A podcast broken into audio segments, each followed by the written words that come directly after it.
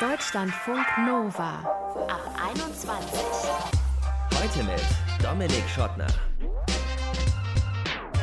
Schön, dass ihr dabei seid. Ich habe ein neues Laster. Immer wenn ich diesen Podcast aufgenommen habe, ist es ja schon sehr spät, dann gehe ich nach Hause, flät's mich aufs Sofa und hänge einfach in den Reels bei Instagram ab. Das sind so kleine Videos, die man einfach immer, da kann man immer weiter runterwischen, kommt immer neues, neues lustiges Tanzvideo, Umziehvideo, Mountainbiker, der irgendeine Klippe runterspringt. Es geht einfach immer und immer und immer weiter. Und irgendwann ist es halb zwei oder zwei und ich wanke komplett Social Media besoffen ins Bett. Ich glaube, wir sind uns einig, Social Media kann Suchtpotenzial entwickeln. Das wird uns auch gleich der Psychologe Christian Montag noch genauer erklären. Er wird uns aber auch sagen, wie man sich davor schützen kann. Das ist gut. Alex, Kosmetikerin aus Berlin, die hat das nämlich sehr bewusst gemacht.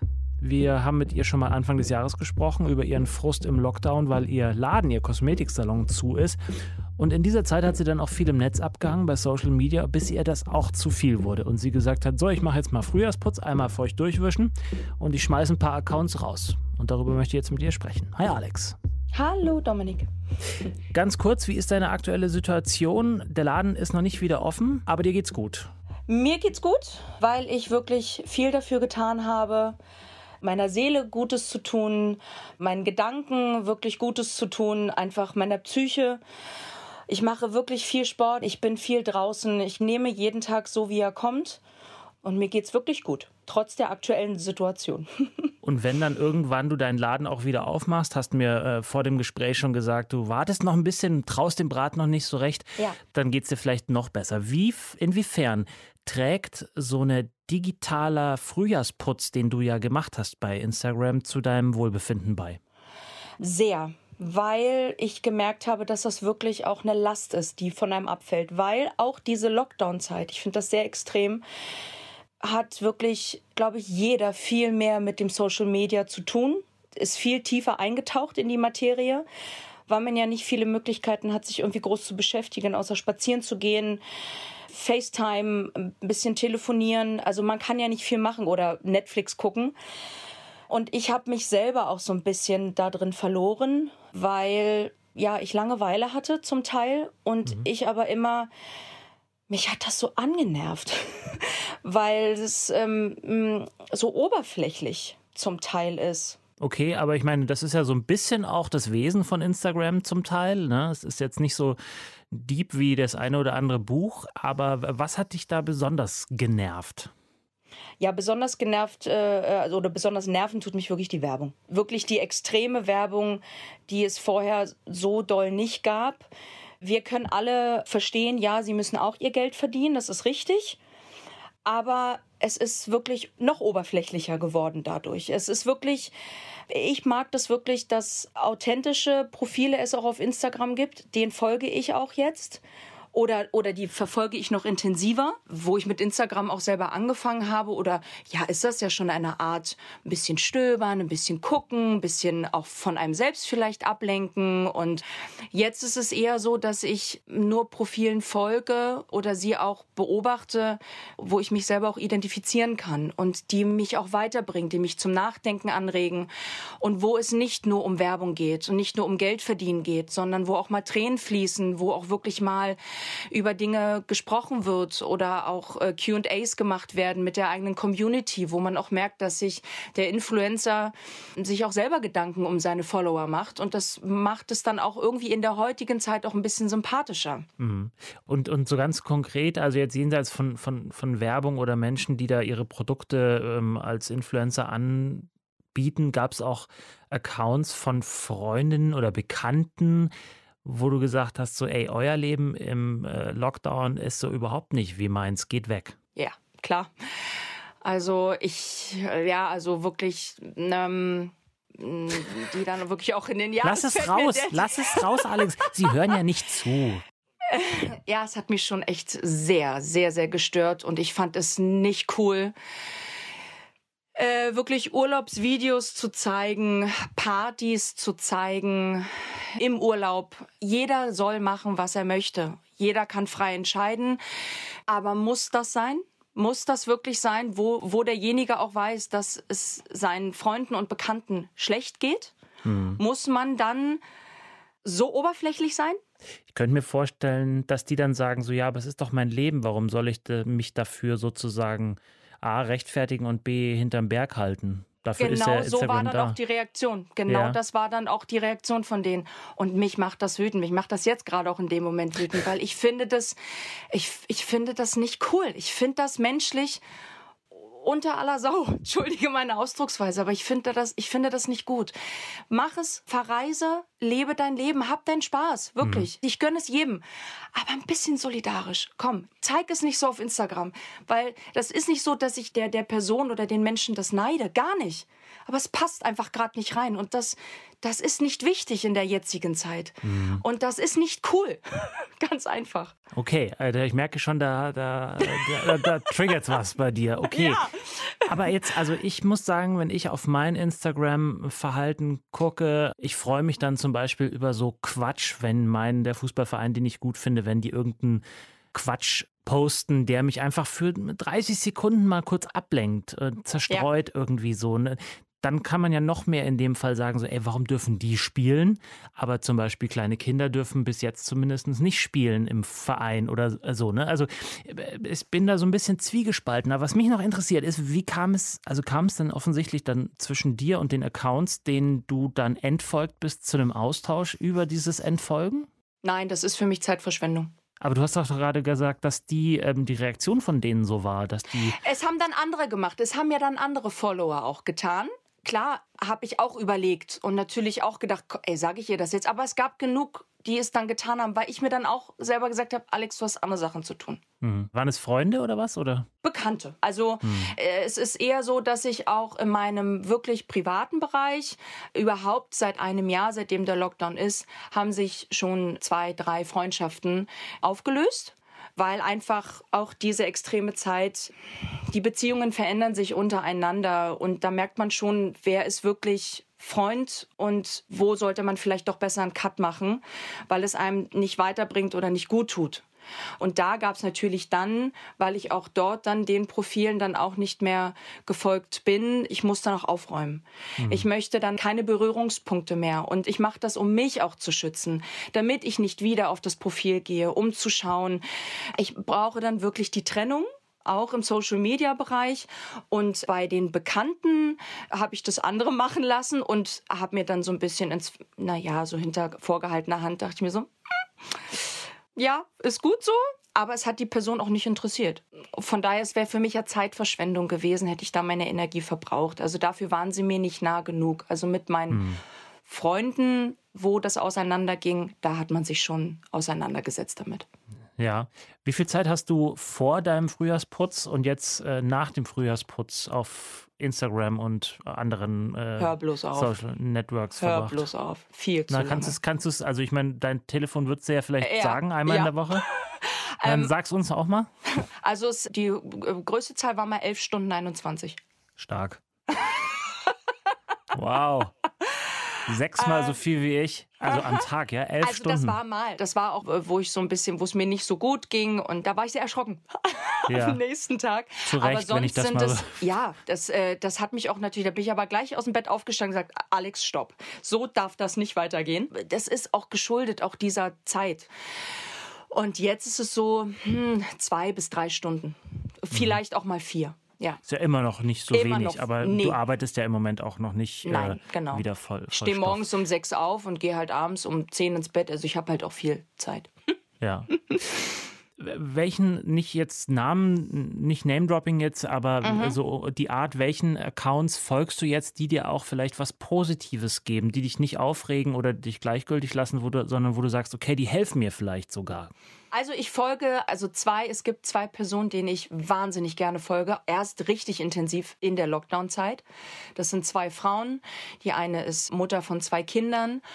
Die ist so lebensbejahend und so bereichernd und so witzig. Und der anderen folge ich, das ist ähm, auch eine Schauspielerin. Also sie hat eine Schauspielausbildung gemacht und hat aber auch private Tiefschläge äh, erfahren müssen, wo sie auch psychosomatisch Nebenwirkungen hat, die sie öffentlich teilt. Sie zeigt ihre sehr traurigen Seiten Und die Realität, sie, sie, ist auch viel in Quarantäne gewesen, wenn sie halt Jobs hatte.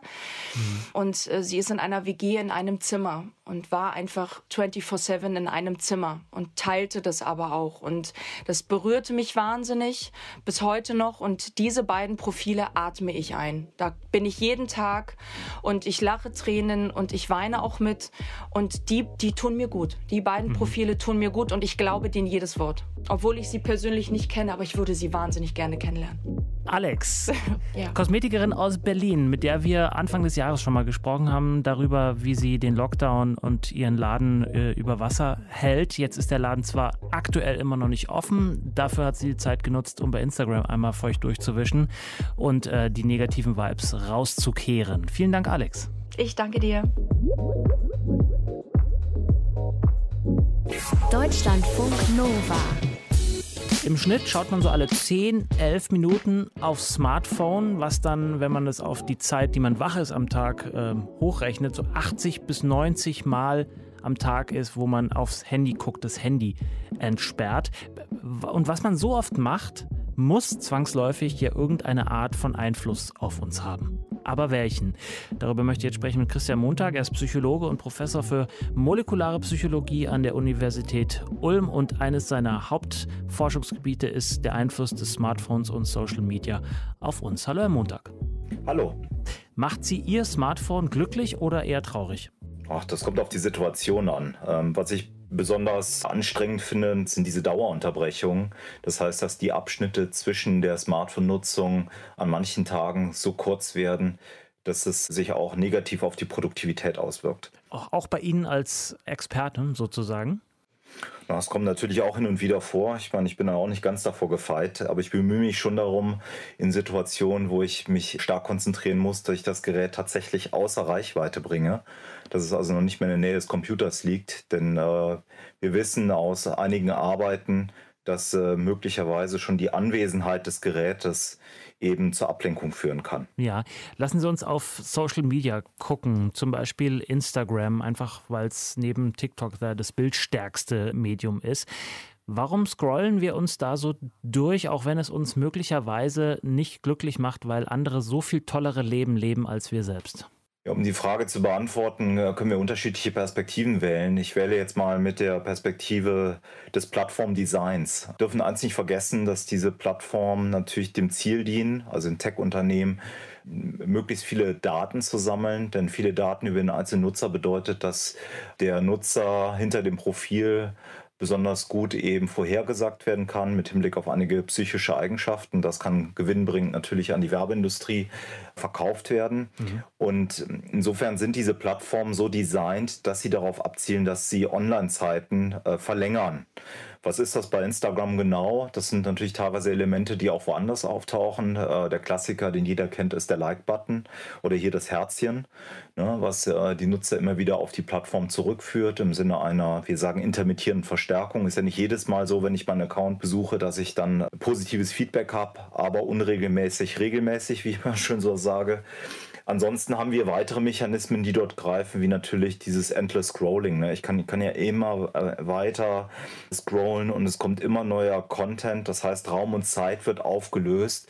Und auch das führt dann irgendwann dazu, dass ich länger auf der Plattform unterwegs bin, als, als ich es eigentlich möchte. Und das sind nur wenige Beispiele für Designelemente, die eben äh, diese Online-Zeiten verlängern. Ja, verlängern ist gut. Die ähm, Gesprächspartnerin, äh, mit der wir vorhin gesprochen haben, Alex, äh, Kosmetikerin aus Berlin, hat uns gesagt, dass sie an einem Tag mal elf Stunden am Handy verbracht hat und sie dann selber sehr erschrocken war. Ist das eine Zahl, die Sie wiederum gar nicht erschrickt? Ich gehe ungern jetzt auf Einzelfälle ein. Wir sehen bei uns in den Daten mal, dass so die Generation Smartphone im Durchschnitt zweieinhalb Stunden pro Tag auf dem Gerät drauf ist. Das äh, waren bei uns in der Studie so 15 bis 35-Jährige, ganz grob gesagt. Aber wir sehen natürlich, dass jüngere Menschen auch länger unterwegs sind. Mit diesen Mittelwerten ist ja immer so eine Sache. Mhm. Die Zeit auch selber, muss man sagen, ist natürlich auch jetzt noch kein belastbares Kriterium dafür, Einblicke dahingehend zu bekommen, ob es jetzt, sich jetzt um eine problematische Nutzung handelt. Denn ich kann natürlich auch unglaublich viel Zeit auf dem Smartphone verbringen, was dann eben äh, beruflicher Natur ist. Und wenn jetzt jemand auf Social Media als Influencer unterwegs ist, der sehr erfolgreich ist, dann wird er vielleicht sogar da sein Geld damit verdienen. Das mhm. heißt, die Zeit selber ist immer so ein Kriterium. Ja, das kann mit Problemverhalten in Zusammenhang stehen, aber isoliert betrachtet ist es nicht sehr hilfreich. Kann man ähm, jetzt, äh, nehmen wir mal an, dass es äh, nicht elf Stunden lang Arbeiten ist, sondern vielleicht äh, elf Stunden lang einfach ja, Zerstreuung und gar nicht so irgendwie so zielgerichtet ist. Welche potenziell negativen Folgen kann das haben? Ich möchte den Begriff hier einmal erwähnen, nämlich der Suchtbegriff, der durchaus immer wieder auch in diesem Bereich geistert. Der ist hoch umstritten. Wir müssen äh, aktuell festhalten, dass die Weltgesundheitsbehörde äh, in diesem Bereich noch überhaupt nicht von einer anerkannten Diagnose sprechen würde, sowohl was das Smartphone betrifft, auch als Social Media was nicht ganz synonym ist, aber natürlich deutlich überlappt, also wenn es hier um die problematische Nutzung geht. Trotzdem ist richtig, dass ähm, in diesem Bereich äh, oftmals ein Suchtrahmenwerk angelegt wird in der Forschung, sodass es nicht verwundert, dass eben klassische Kriterien aus diesem Bereich hier versucht werden, auch eben Anwendung zu finden. Also was wie ständige gedankliche Beschäftigung mit der Social-Media-Plattform, auch wenn ich sie gerade nicht nutze. Gleich gilt für Smartphone. Dinge wie, mir ist das mittlerweile so wichtig geworden, dass es auf Kosten von Tätigkeiten geht, wie Freunde treffen, Sport, die mir vorher immer wichtig waren. Mhm.